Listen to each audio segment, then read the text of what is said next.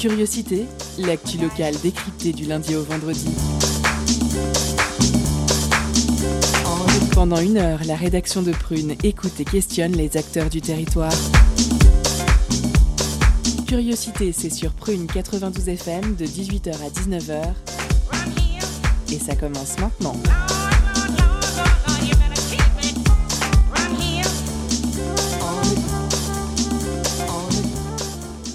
Bonjour, bonsoir, chers auditeurs et auditrices. Vous êtes sur Prune 92 FM, il est 18h, c'est de curiosité avec le petit son d'ambiance à l'arrière, magnifique. Ah, magnifique.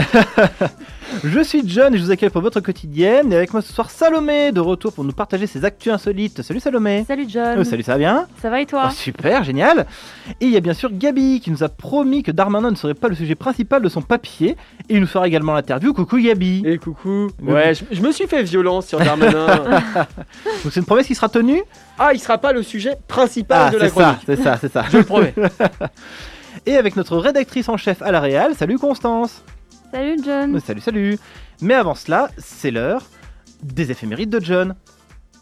Les éphémérides de John, c'est vraiment vachement bien. On apprend plein de trucs super. Les éphémérides. Zbi.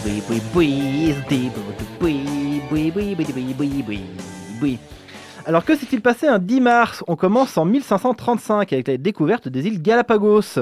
1852, publication de La case de l'oncle Tom, dont l'autrice révé- euh, bah, dont l'autrice, révoltée par la loi rendant obligatoire la dénonciation des esclaves fugitifs, décide de relater les atrocités commises contre les Noirs. 1906, à Courrières, dans le Pas-de-Calais, se déroule la plus importante catastrophe minière d'Europe, qui fait 1200 morts. La compagnie minière décidera trois jours plus tard de condamner la mine afin de préserver le gisement de l'incendie, condamnant également les survivants. 20 jours plus tard, tr- 20 jours plus tard hein, 13 survivants réussiront à sortir par leurs propres moyens. Le mouvement social qui suivra débouchera à l'instauration d'un repos hebdomadaire de 24 heures, la France étant le dernier pays d'Europe à promulguer une telle loi. 1945, plus de 100 000 victimes périssent lors du bombardement de Tokyo par les Américains. C'est autant de victimes qu'Hiroshima et Nagasaki réunis. 1959, début de la... Très joyeux aujourd'hui. 1959, début de la rébellion tibétaine. Ce mouvement de protestation fut réprimé dans le Zimbabwe de sang, évidemment. Selon une estimation chinoise, près de 87 000 Tibétains furent massacrés dans le seul Tibet central. 1998, bonne nouvelle, première prépublication du manga Hunter Hunter. On passe aux naissances du 10 mars 1920, le poète Boris Vian, alors bon, il me faudrait une heure pour en parler, alors juste c'est l'auteur de J'irai cracher sur vos tombes, qui lui a tiré beaucoup d'ennuis puisqu'il a dénoncé le racisme dont sont victimes les Noirs américains dans leur vie quotidienne face aux Blancs. 1940, Chuck Norris, euh, et vous saviez que Chuck Norris avait déjà fait le tour du soleil? Si, à la nage.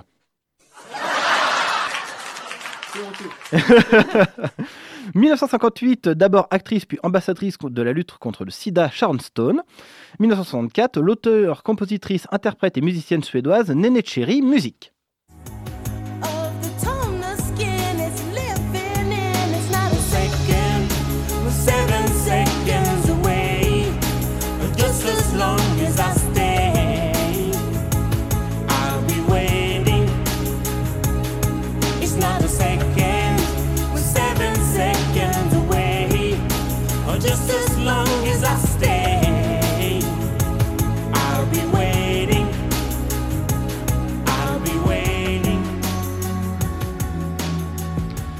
1972, l'humoriste Ramzi Bedia.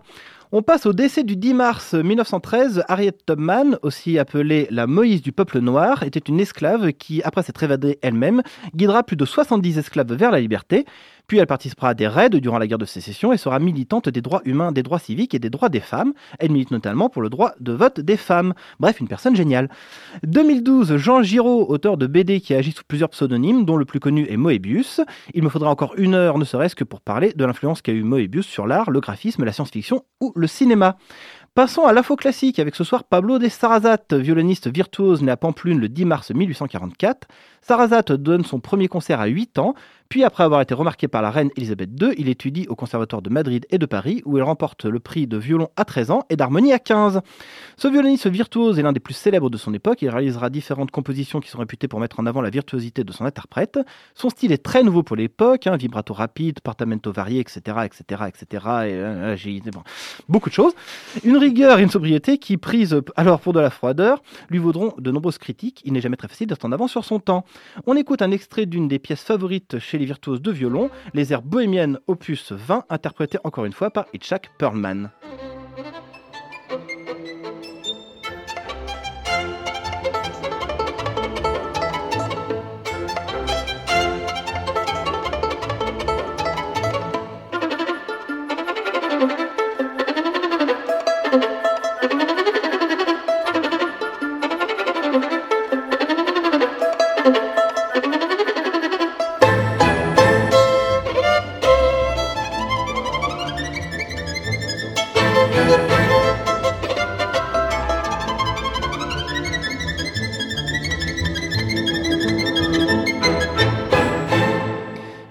Temps de passer à notre sommaire avec ce soir le retour de nos écolonautes.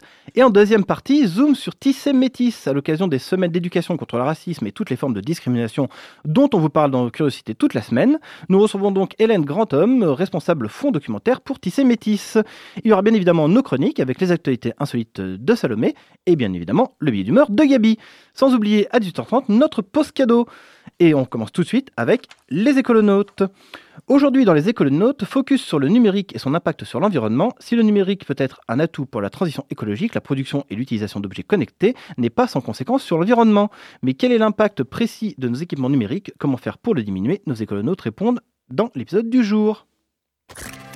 Notre maison brûle.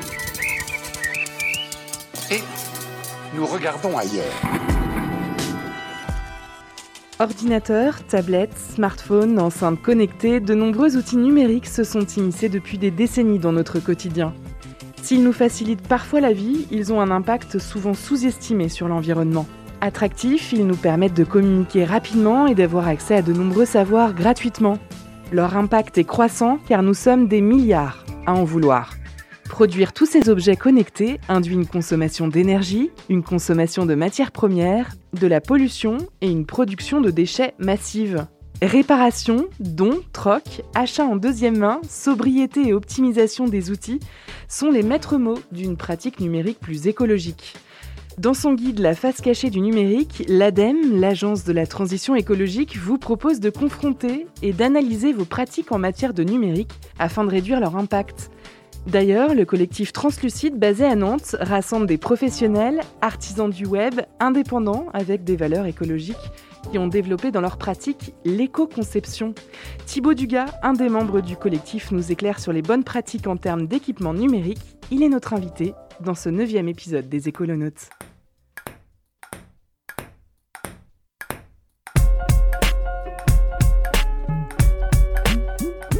Chiffre clé, données de cadrage. Commençons avec un ping-pong avec Alexandre pour poser le décor sur le numérique. Bonjour Alexandre. Bonjour Lucie. Une question simple pour démarrer. Quels sont les impacts du numérique sur l'environnement? Ils sont à la fois positifs et négatifs. Il faut donc trouver le bon équilibre. Positif, car le numérique permet par exemple de diminuer les déplacements ou de faciliter le partage d'idées ou de biens. Ce sont donc des atouts précieux pour la transition écologique. Négatif, car la dématérialisation est un mirage. On parle de dématérialisation car le numérique est vu comme un levier pour diminuer l'empreinte globale liée au papier. Or, la conception des outils numériques et leurs usages ont des impacts bien concrets. Consommation d'énergie, de matières premières, pollution, production de déchets. Aujourd'hui, on estime la contribution du numérique aux émissions de gaz à effet de serre au niveau mondial à hauteur de 4%. La forte augmentation des usages laisse présager un doublement de cette empreinte carbone d'ici 2025.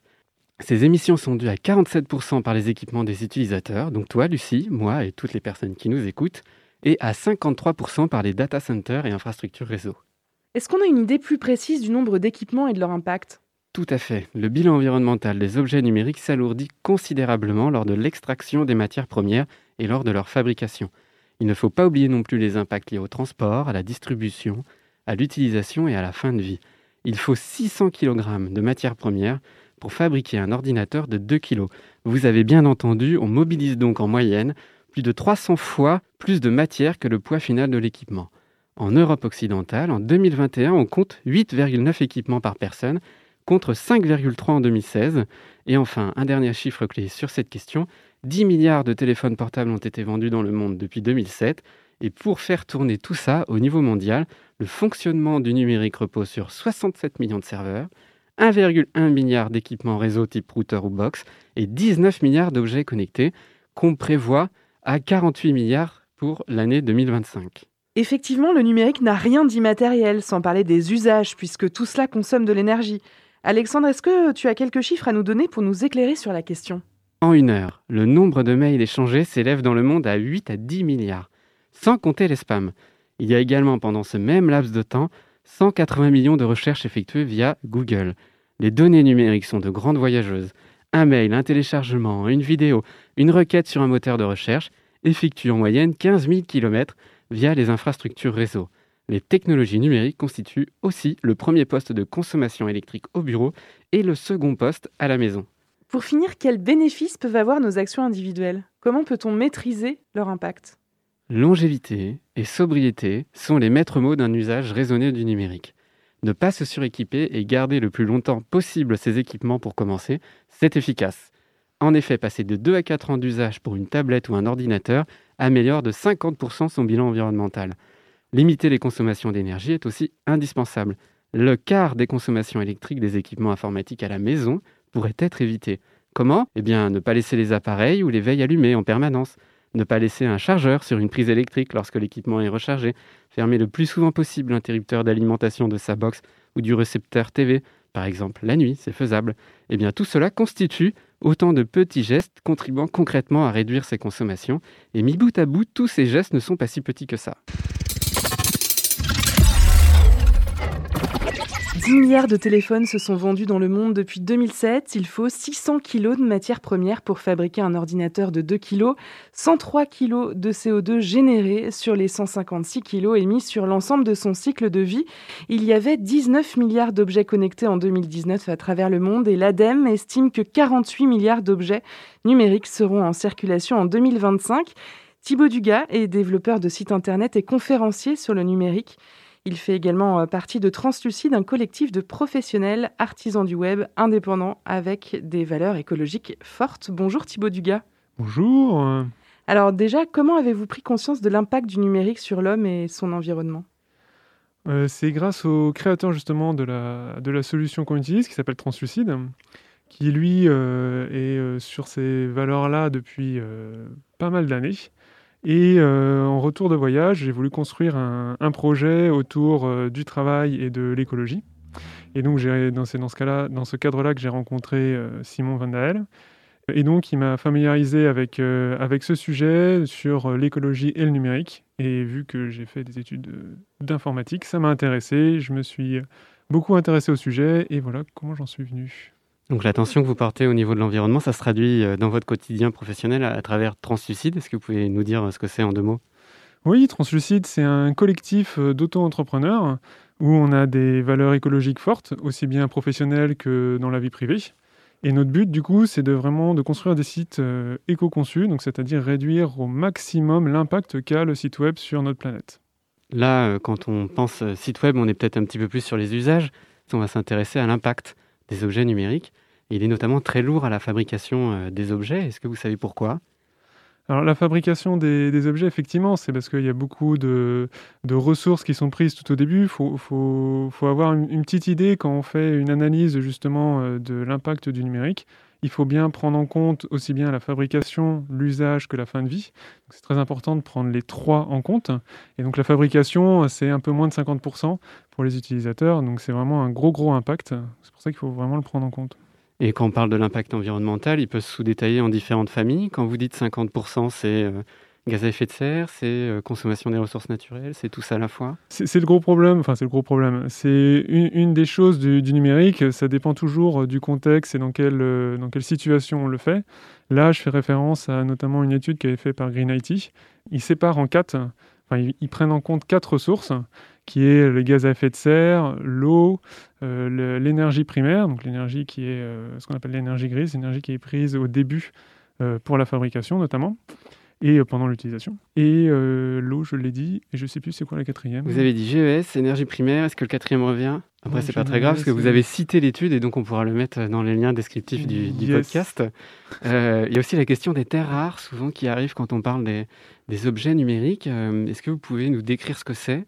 Et est-ce qu'on se demandait avec Lucie euh, si c'était essentiellement des minerais extraits de la terre On se demandait d'où ça venait, on se demandait à quoi ça servait. Donc la terre rare, euh, contrairement à son nom, elle n'est pas forcément rare, elle est un peu partout, mais elle est en très petite quantité, un peu partout sur la croûte terrestre. Donc il faut extraire une grosse quantité de matière pour avoir une petite quantité de métaux rares.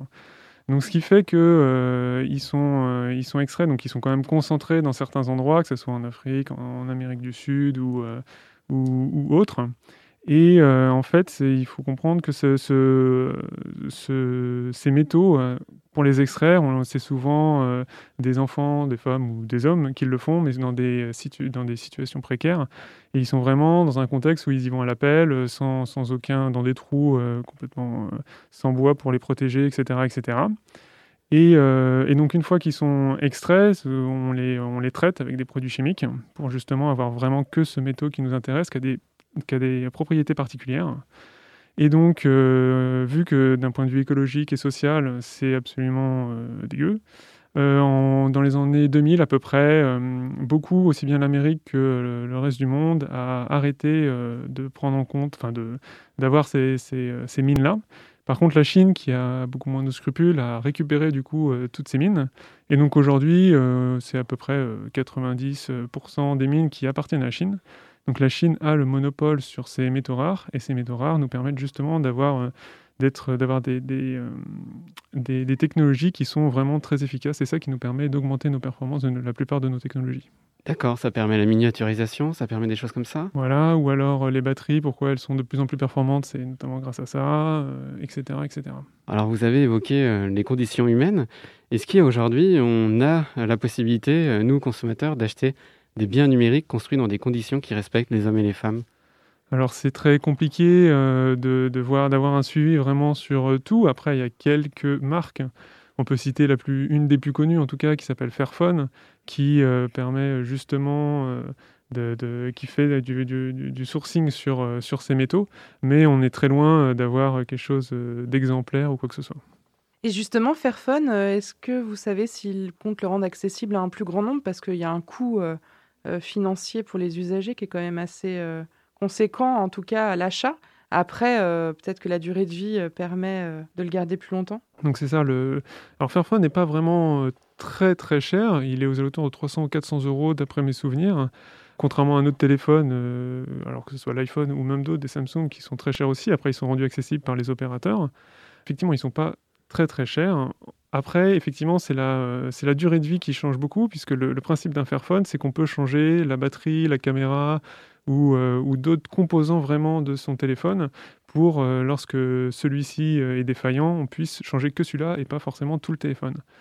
La philosophie qu'il y a derrière le Fairphone, c'est de pouvoir garder son Fairphone pendant une vie entière. Une vie entière, vraiment. Vraiment une Donc vie entière. c'est beaucoup, c'est à beaucoup moins d'impact que par exemple acheter un téléphone en seconde main. ça a beaucoup moins d'impact puisque forcément, on- même s'il est de seconde main, il a fallu le fabriquer. Alors que si on garde notre Fairphone, notre Fairphone est fabriqué, il reste fabriqué. Ensuite, effectivement, il y a toujours les composants, etc. Et c'est, comme je disais, c'est une philosophie qu'il y a euh, derrière. Pour l'instant, on n'en est pas là, hein, mais euh, c'est vraiment ça vers quoi ils veulent et vers quoi ils veulent aller. Quoi. Alors maintenant, utiliser une tablette plutôt qu'un énorme cartable euh, rempli de dossiers imprimés, est-ce que c'est si écologique que ça?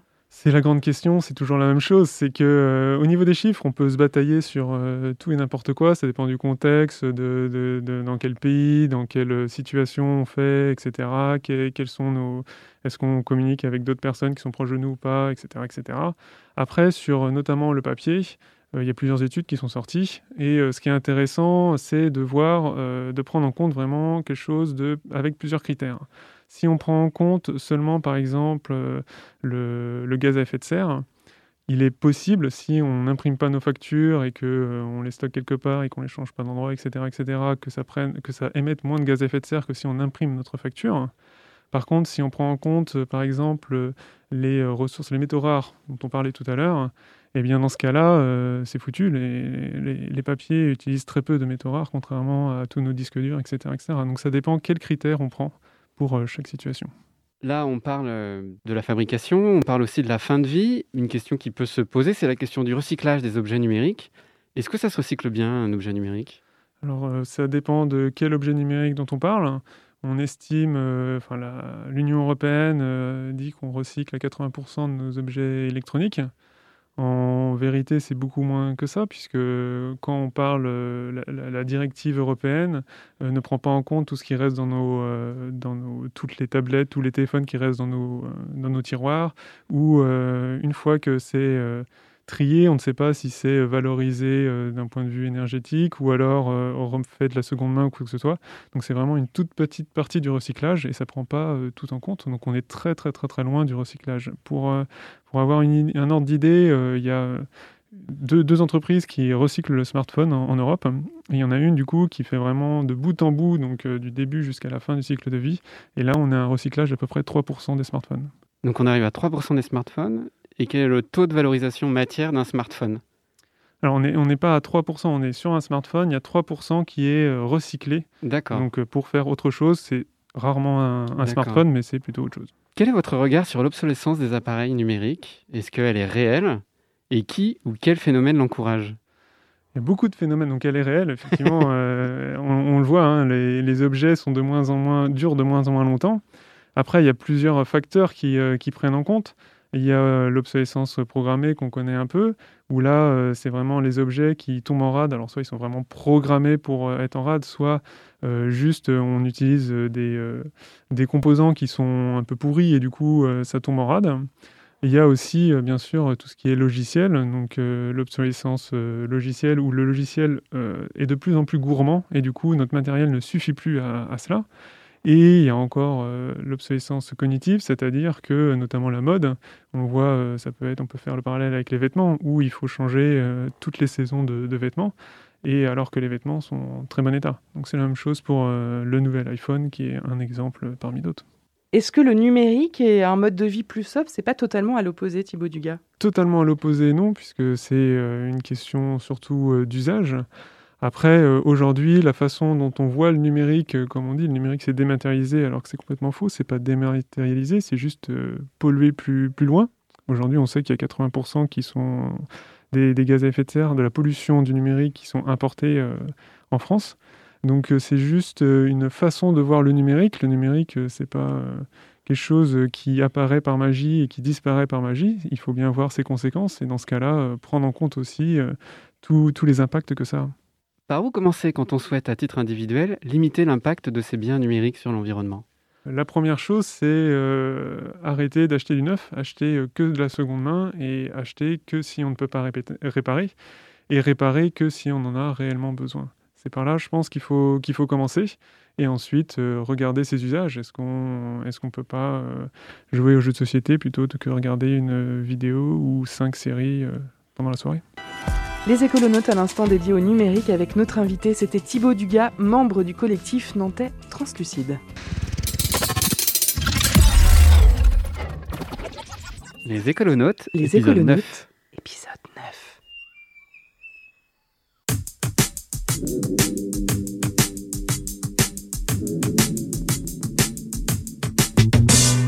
Chasing, chasing, chasing nude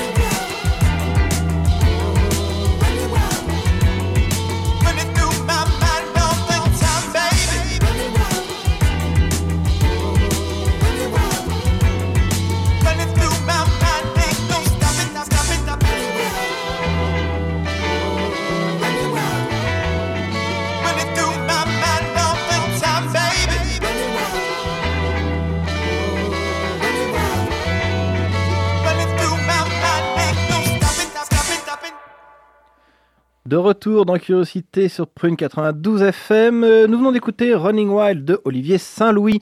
Et tout de suite, restons dans les mauvaises nouvelles avec la chronique de Gabi. Où avez-vous appris à dire autant de conneries? Deux ans de télé. C'est du journalisme total. Il a bien reçu ton nude, tes amis, tes parents, tes camarades de classe, Ah tes oui, cousins, tes professeurs, tes voisins, ton boulanger, ton ex-petit ami, ton facteur, tes grands-parents, ta nièce aussi. Voilà ce que dit un visuel de la police nationale posté samedi dernier sur Twitter avec pour légende Envoyer un nude, c'est accepter de prendre le risque de voir cette photo partagée. Voilà, c'est tout pour moi. Euh, Prenez soin de vous, faites attention à la police et à la semaine prochaine. Non, plus sérieusement, en vrai, euh, je pourrais vraiment arrêter euh, là ma chronique tellement c'est absurde de devoir encore en 2021 expliquer que le ou la fautive dans une agression sexuelle, c'est pas la victime. Parce que dans le cas, des, euh, dans le cas où un nude que tu as renvoyé à quelqu'un se retrouve sous les yeux de ta grand-mère, euh, tu n'es pas le fautif. Bon, moi après, ça change pas grand-chose. Ma grand-mère est aveugle. Mais quand même, sur le principe, c'est pas cool. Et le pire dans ce cas-là, c'est que c'est relié par les réseaux sociaux officiels. Donc il y a quand même dû y avoir une réunion pour préparer ce visuel, des gens qui ont validé et publié ce visuel, et personne n'a été perturbé Ouais, par le l'équipe de message. euh, L'équipe ça. de com euh, parfaite. Euh, ils sont pas perturbés par le message qu'il euh, qu'il apporte, parce que c'est ça, c'est leur vision de la chose, et ça c'est ce qu'on appelle la culture du viol. Euh, le sexting, c'est donc une pratique sexuelle de plus en plus répandue, et euh, comme toutes les pratiques sexuelles, elle a un cadre. Et par cadre, je veux dire cadre légal. Tu n'envoies pas un nude à n'importe qui. Et oui, car tu peux être condamné si tu envoies un nude à une personne non consentante. Et oui, ça devrait être l'article 1 de la Déclaration des droits de la vulve et de la verge. Aucun acte sexuel n'est possible sans le consentement de toutes les parties présentes. C'est la base et c'est désastreux de devoir le rappeler encore aujourd'hui. Alors les gros dégueulasses sur les réseaux sociaux, vous me rangez votre bite dégueulasse et vous arrêtez d'envoyer des photos en plus généralement moches de vos tubs affreuses. Mais revenons-en au problème que soulève ce visuel, parce que ce qu'il montre, c'est que beaucoup de personnes, euh, c'est ce que beaucoup de personnes ont subi, la culpabilisation de la victime. C'est très facile à mettre en parallèle avec cette idée que, eh, euh, de toute façon, euh, si elle s'est fait violer, euh, c'est un peu de sa faute, elle avait qu'à qu'à pas mettre une jupe. Et c'est là qu'on peut agrandir le cercle des adhérents au club des sacs à merde. C'est pas compliqué. Si vous allez porter plainte pour agression sexuelle et que la première question du, po- du policier, c'est pour savoir comment vous étiez habillé lors des faits, alors c'est un gros sac à merde. Et là, euh, le problème, euh, c'est qu'avec ce genre de publication sur, euh, faite sur ces réseaux sociaux officiels de la police, eh ben, ça fait de cette institution un énorme sac rempli de sacs à merde. Tu dis beaucoup sac à merde aujourd'hui. Ouais, mais ça, ça m'inspire, ce genre de publication. Alors c'est pourquoi aussi euh, les victimes de viol ont beaucoup euh, de réticence à porter plainte pour ça. Personnellement, j'ai vécu ce genre de drame et une des raisons pour laquelle je ne suis pas allé porter plainte, c'est parce que j'ai pas eu le courage d'aller dans un commissariat et d'être confronté à ce monde violent pour les victimes. Donc oui, euh, ce visuel est un échec total et un affront pour les victimes de violences sexuelles. Mais après tout, est-ce qu'il faut s'en étonner? Dois-je vous rappeler qui est le premier flic de France? Vous vous rappelez, c'est qui, qui, le chef?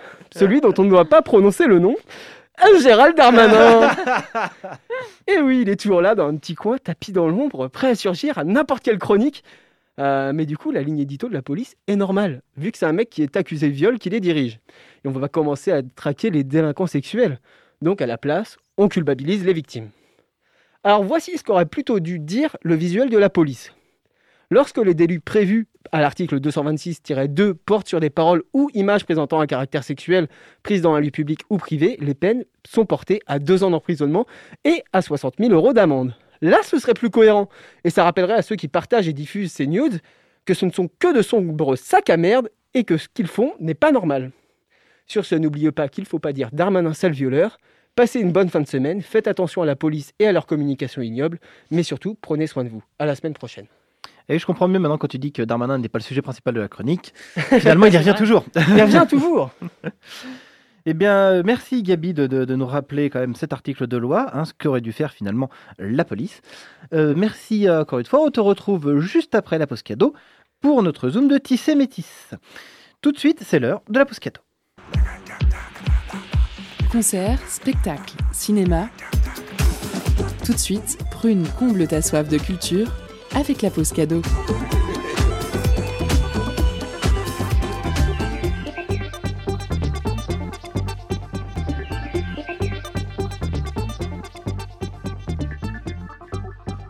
Ce soir, Prune nous fait gagner l'album Atlas par Tapan et Génération Taragalt. Un EP de 4 titres, mariage entre le drone jazz serbe de Tapan et le groupe de rock touareg marocain Génération Tagalt. Une bande sonore sombre et décalée, un EP palpitant qui réunit deux mondes et univers sonores que l'on a rarement l'occasion de voir cohabiter. Pour remporter votre cadeau, envoyez-nous le mot désert en message direct sur Instagram et soyez le plus rapide. On vous laisse en musique avec le titre. Euh, Attention, parce que là j'ai pas, voilà, pas la prononciation. Je bite à la Kiam.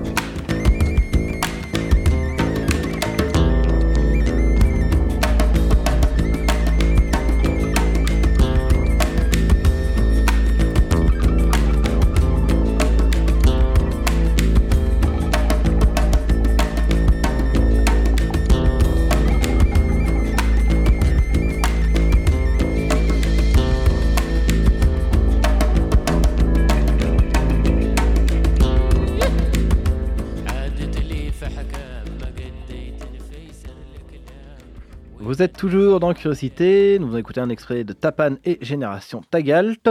Tout de suite, c'est l'heure de retrouver Gabi, encore une fois, encore une fois, toujours, hein, toujours lui, pour le zoom de la rédaction.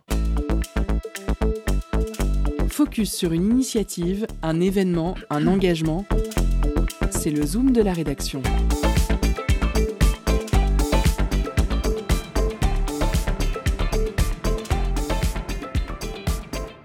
Bonjour Hélène Grandhomme.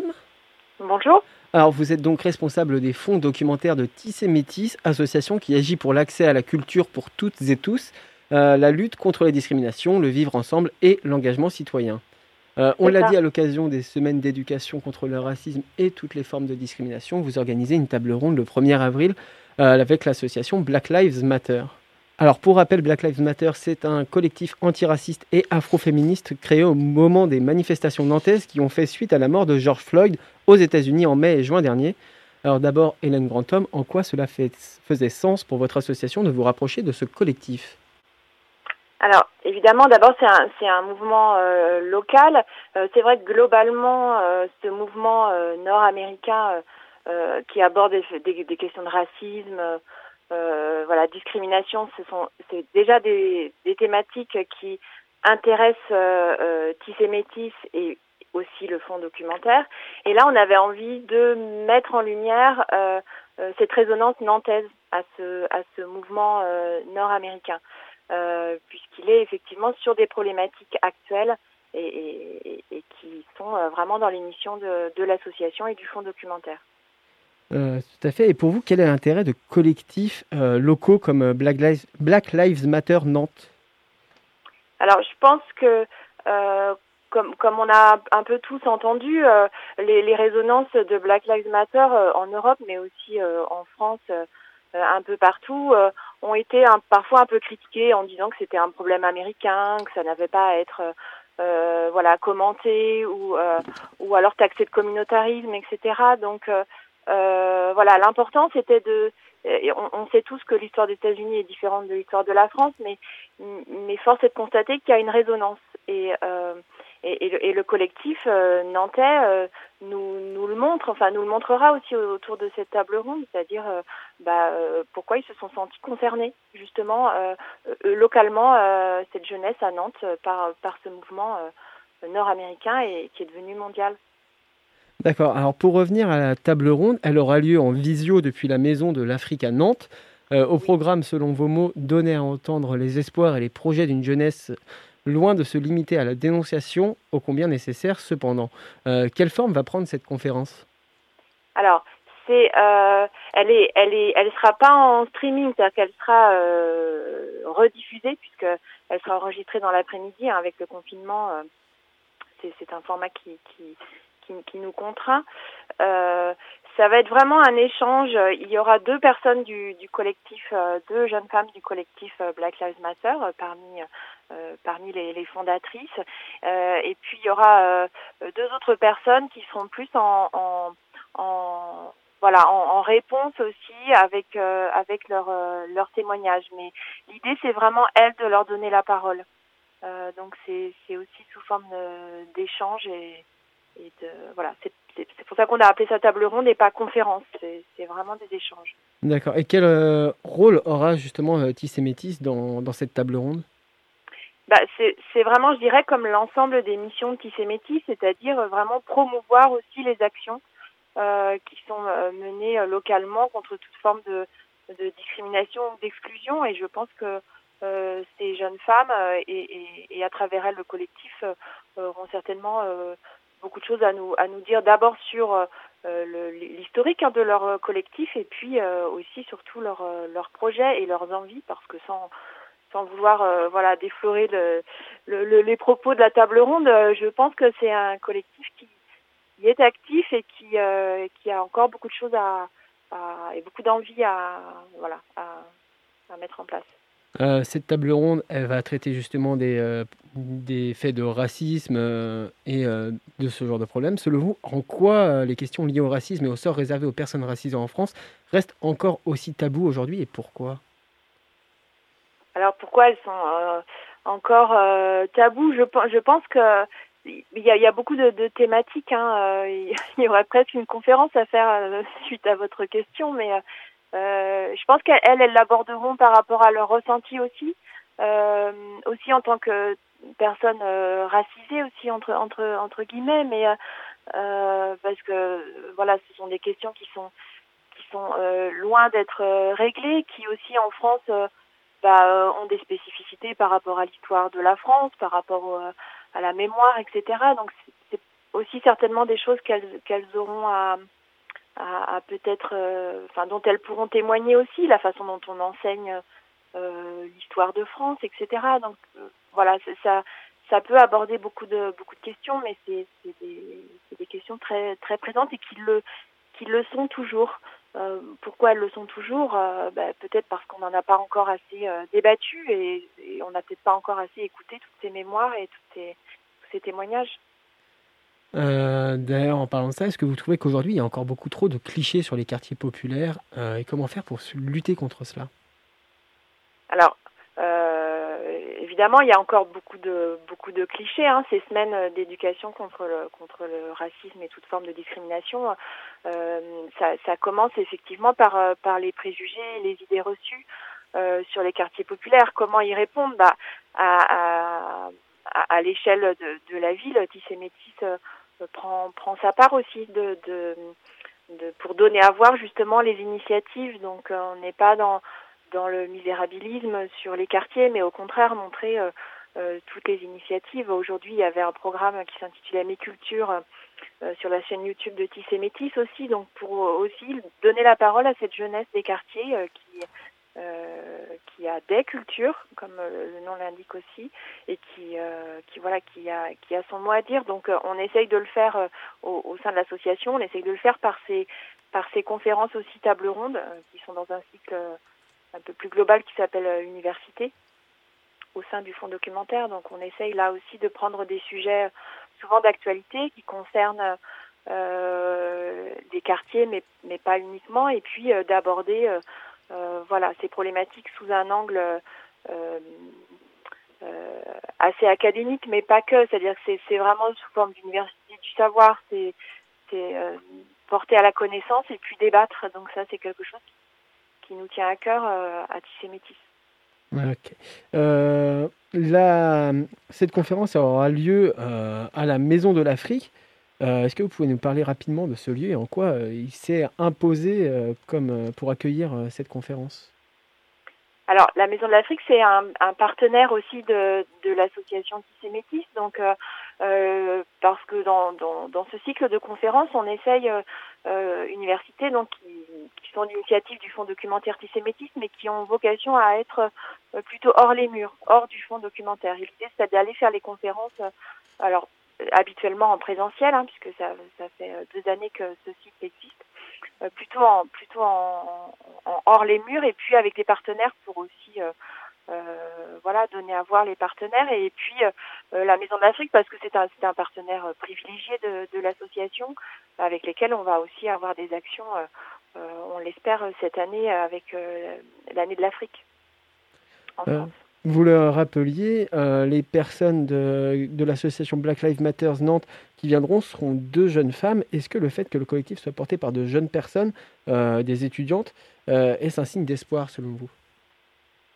Bah oui, tout à fait. C'est-à-dire qu'elles, elles, elles, je pense qu'elles pourront nous, elles, pourront nous. Et puis, je pense que c'est aussi tout- toutes les, manifestations aussi qui ont eu lieu à Nantes à, à la suite de l'appel de ce collectif qui donnent aussi de l'espoir parce que euh, même si on, voilà, si on n'y a pas participé, on a vu des photos dans la presse et on voit que que que c'était un, un, un- voilà des manifestants très jeunes, euh, des primo manifestants pour beaucoup, euh, et puis euh, et puis des voilà des des jeunes aussi de toutes origines et qui se sont aussi sentis euh, euh, bah, concernés par, par par un appel contre contre le racisme et les discriminations. Donc effectivement, oui, c'est très très porteur d'espoir. Et enfin, dernière question, vous êtes responsable des fonds documentaires de Tissé Métis.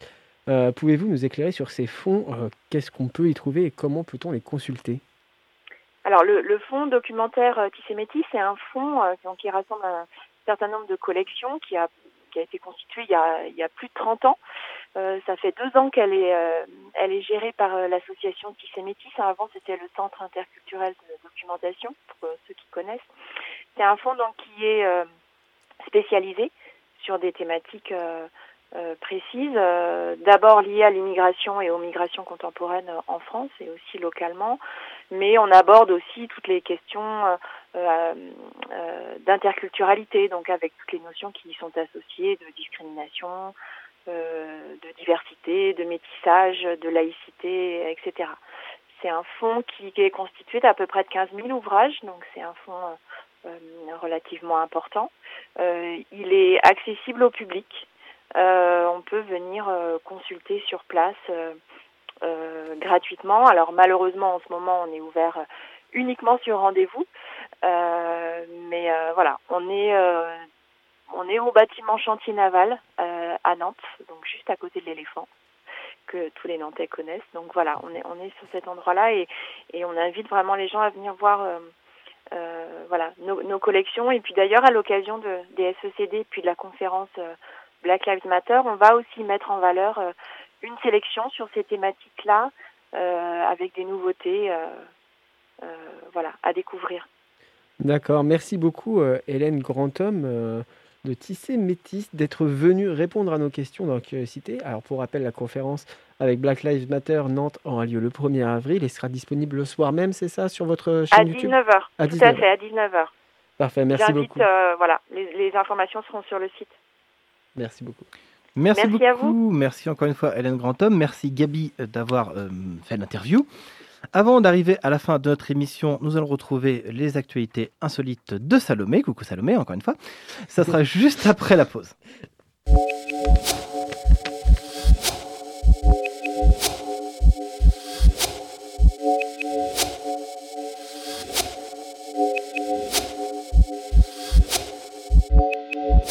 Why she here in our cafe? I know we're not exactly an item, but why she here in our cafe? I thought we had something going on. Why she really here in your baby? There's nothing more to say. Please believe when we reach there, I ain't gonna pay, you cause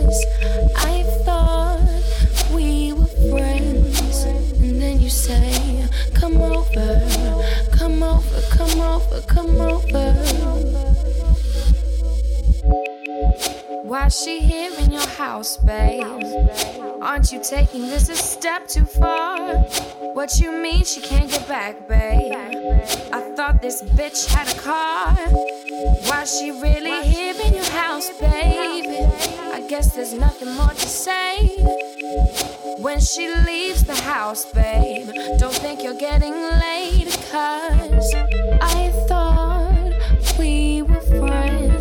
friends. And then you say, Come over, come over, come over, come over. Come over.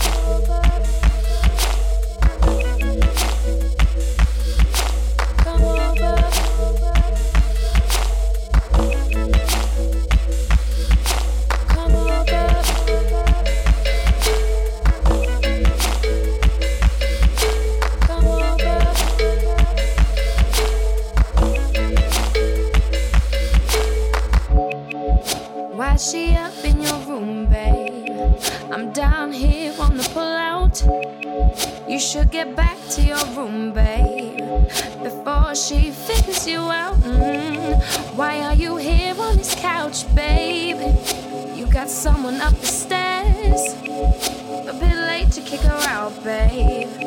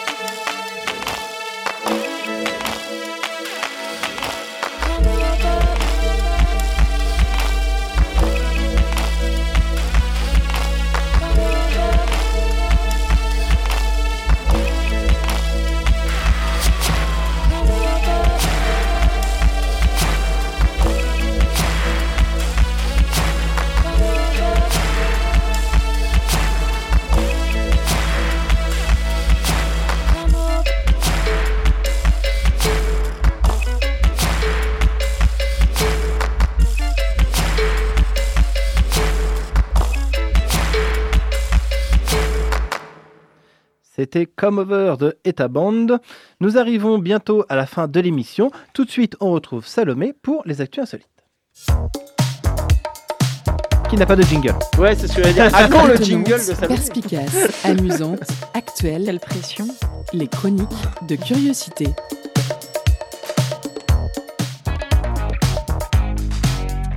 Salut à tous, je suis très contente de vous retrouver aujourd'hui et figurez-vous que ces derniers temps, les Français ont été plutôt forts dans l'insolite. Vous allez découvrir ça avec mes thèmes du jour qui sont une bouse, un cercueil et des rillettes. À chaque fois, à chaque fois, on dirait un titre de What the. Mais j'aime bien faire ça comme ça.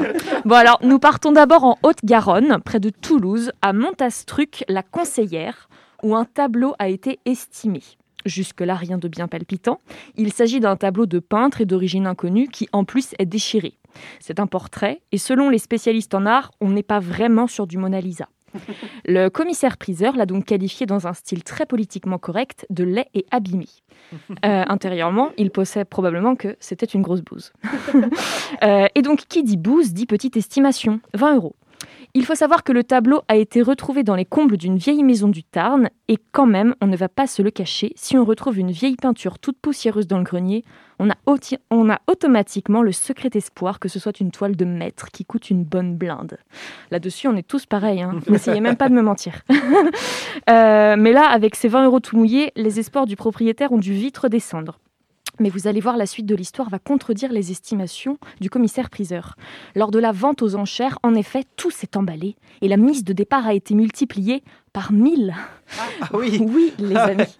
Par 1000, on passe donc de 20 à 20 000 euros. Grâce à une bataille enragée entre un Anglais et un Américain. Heureusement pour le propriétaire, il se trouve que les Anglais raffolent de ces petites toiles qui ne ressemblent à rien et que les Français rejettent. Ils en raffolent d'autant plus que les Sud-Américains en sont friands et sont prêts à débourser des sommes faramineuses pour les acquérir. Pour les acquérir. Heh, not that stupid, c'est roast beef. le commissaire-priseur conclut cependant que, malgré cette mode, ce tableau reste laid, abîmé et bien déchiré. Cette affaire est un mystère. Moi, je trouve que cette histoire donne plutôt de l'espoir. Les amis, c'est le moment d'aller faire du tri dans vos greniers.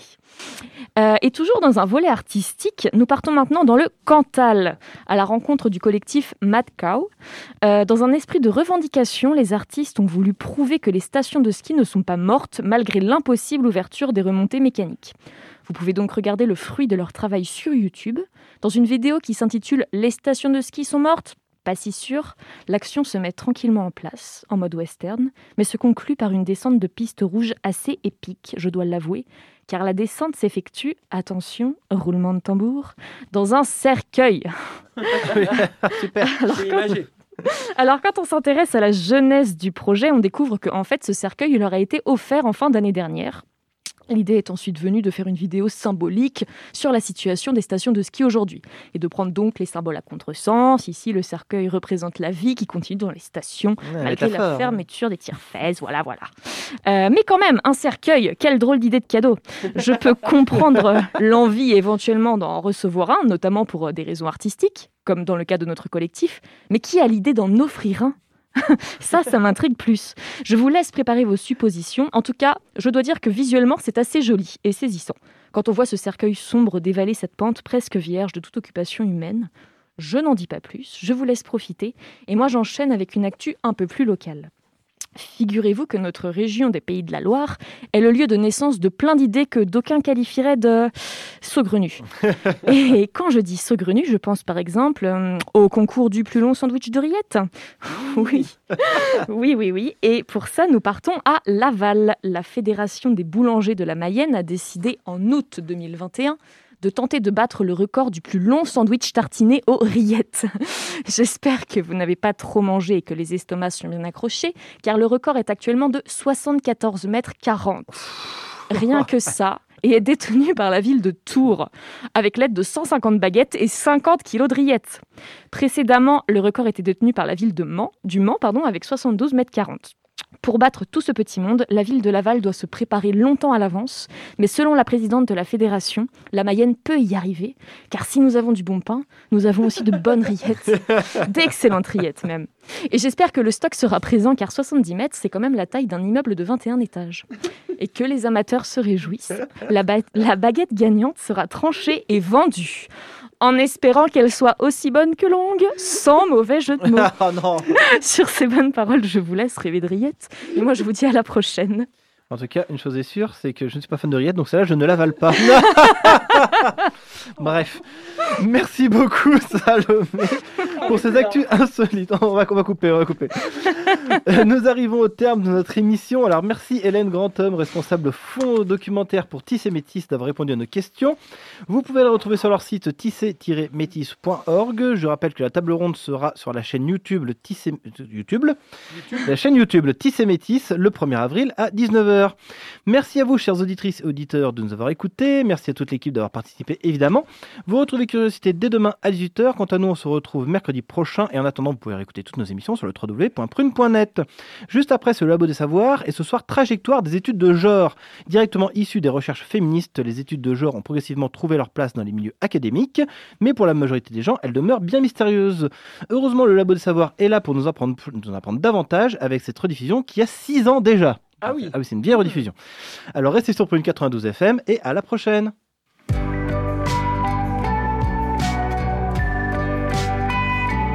Pour écouter ou réécouter Curiosité, rendez-vous sur le www.prune.net.